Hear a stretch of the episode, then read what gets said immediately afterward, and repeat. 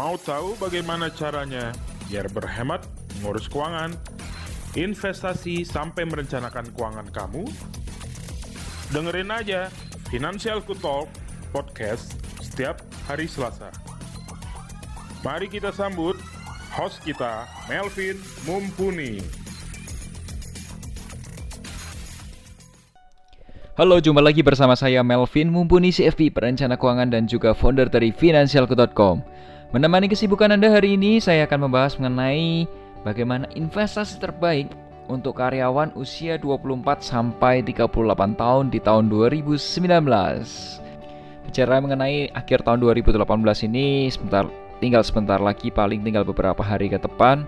Dan apakah kamu sudah mulai berinvestasi?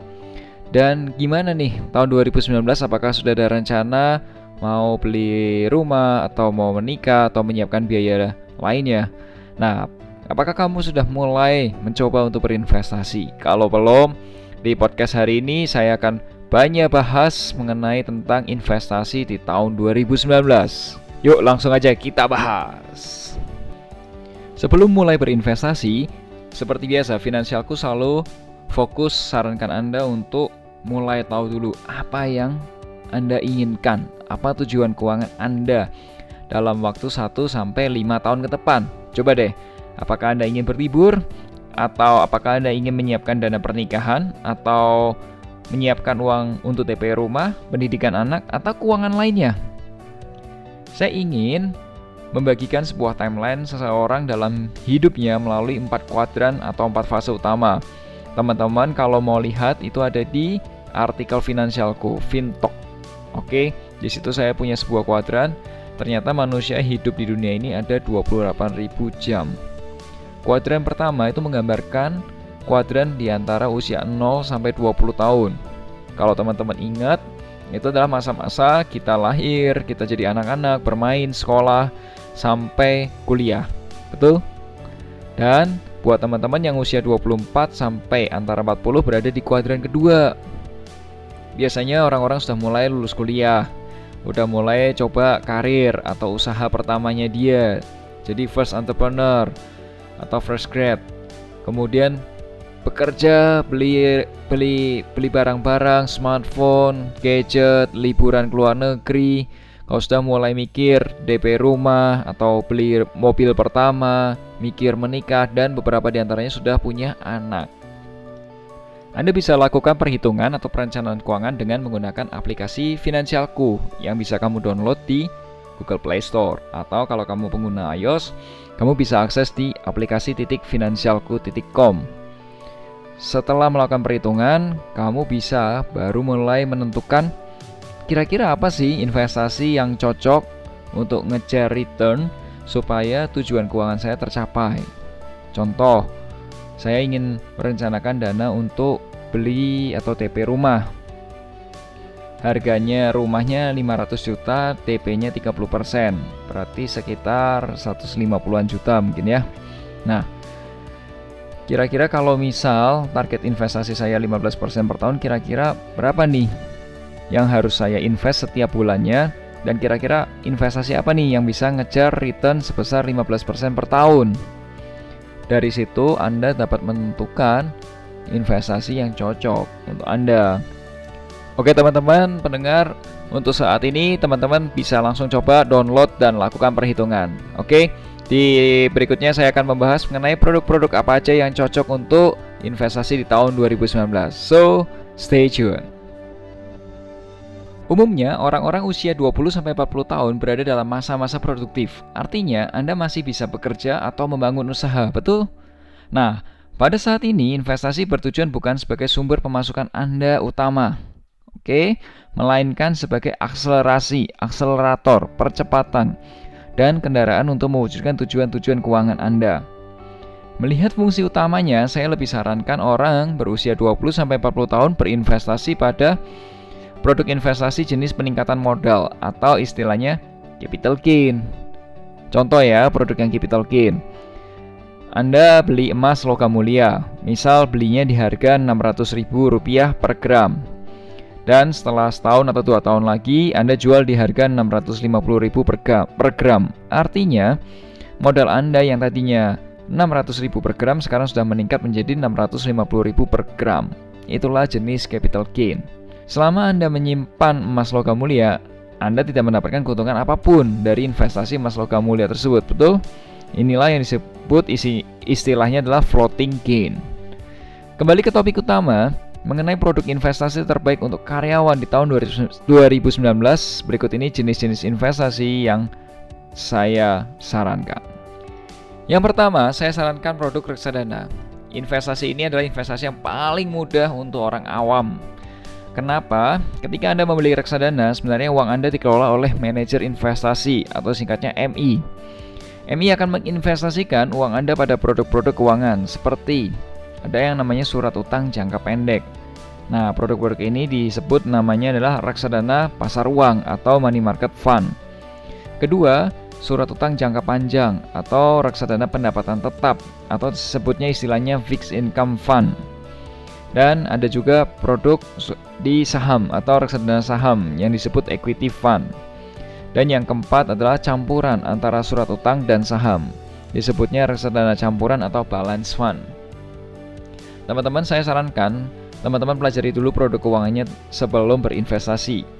Jika Anda ingin mengetahui reksadana lebih lanjut, silakan download gratis ebook finansialku berjudul Panduan Berinvestasi Reksadana untuk Pemula. Itu ada di artikel atau website finansialku.com.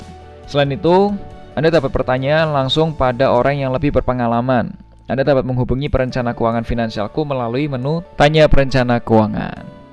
Oke, kita lanjutkan diskusi mengenai tentang reksadana. Bagaimana saya sebagai perencana keuangan menggunakan reksadana? Jawabannya begini. Reksadana pasar uang biasanya saya gunakan untuk kebutuhan dana darurat dan menjaga likuiditas keuangan.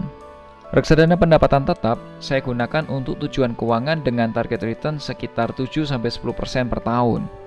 Sedangkan reksadana campuran saya gunakan untuk tujuan keuangan dengan target return sebesar 9%-15% per tahun.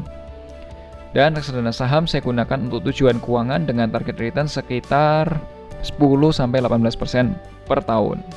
Produk kedua yang saya sarankan adalah yuk menabung saham. Di tahun 2019 Anda juga dapat mulai berinvestasi saham. Investasi saham ini sekarang sekarang sangat-sangat terjangkau. Anda dapat mulai membuka rekening investasi saham hanya dengan modal 500.000 plus KTP plus NPWP atau kalau kamu belum punya atau masih mahasiswa kamu bisa gunakan kartu mahasiswa. Saham adalah bukti kepemilikan atas sebuah perusahaan. Jadi, jika Anda memiliki saham Bank BRI, maka artinya Anda adalah pemilik Bank BRI, meskipun kepemilikannya sangat-sangat-sangat kecil. Kenapa sih Anda perlu berinvestasi saham di tahun 2019? Saham adalah salah satu kendaraan investasi yang memungkinkan Anda mendapatkan kenaikan modal atau capital gain dan dividen cash flow atau cash flow bersamaan.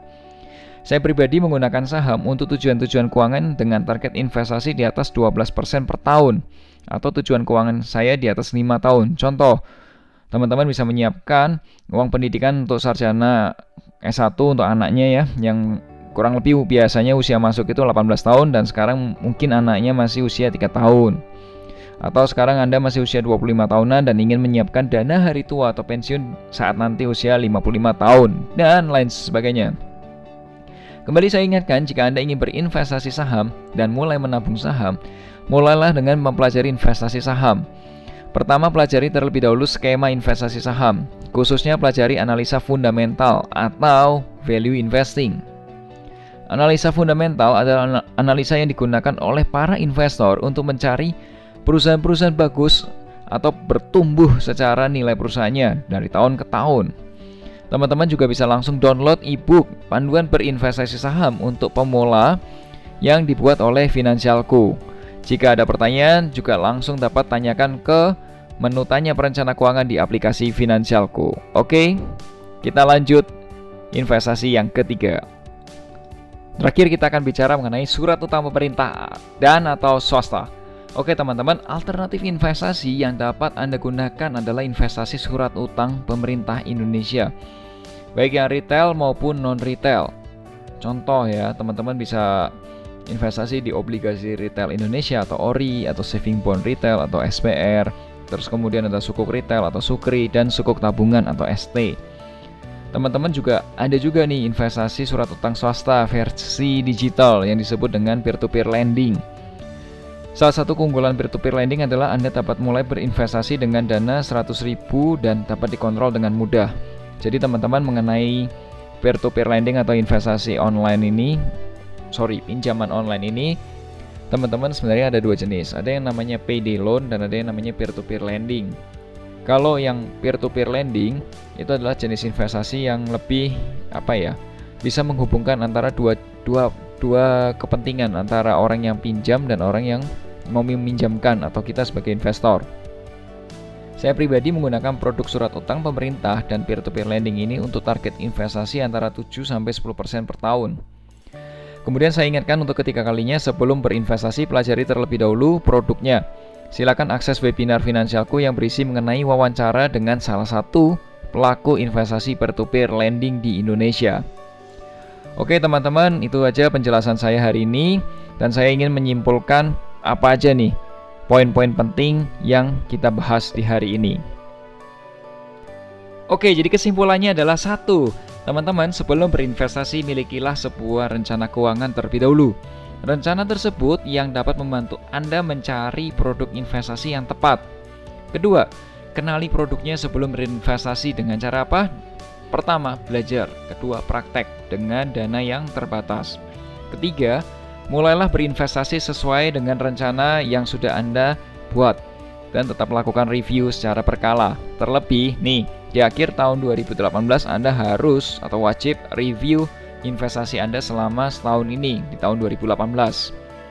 Oke guys, kalau misal masih ada pertanyaan atau sesuatu yang ingin dicurhatkan, silahkan hubungi saya Melvin Mumpuni CFP melalui aplikasi Finansialku, menu tanya perencana keuangan, dan jangan lupa kasih hashtagnya curhat podcast. Oke guys, akhir kata Terima kasih sudah mendengarkan podcast kali ini. Sampai jumpa di podcast berikutnya dan make a plan and get your financial dreams come true.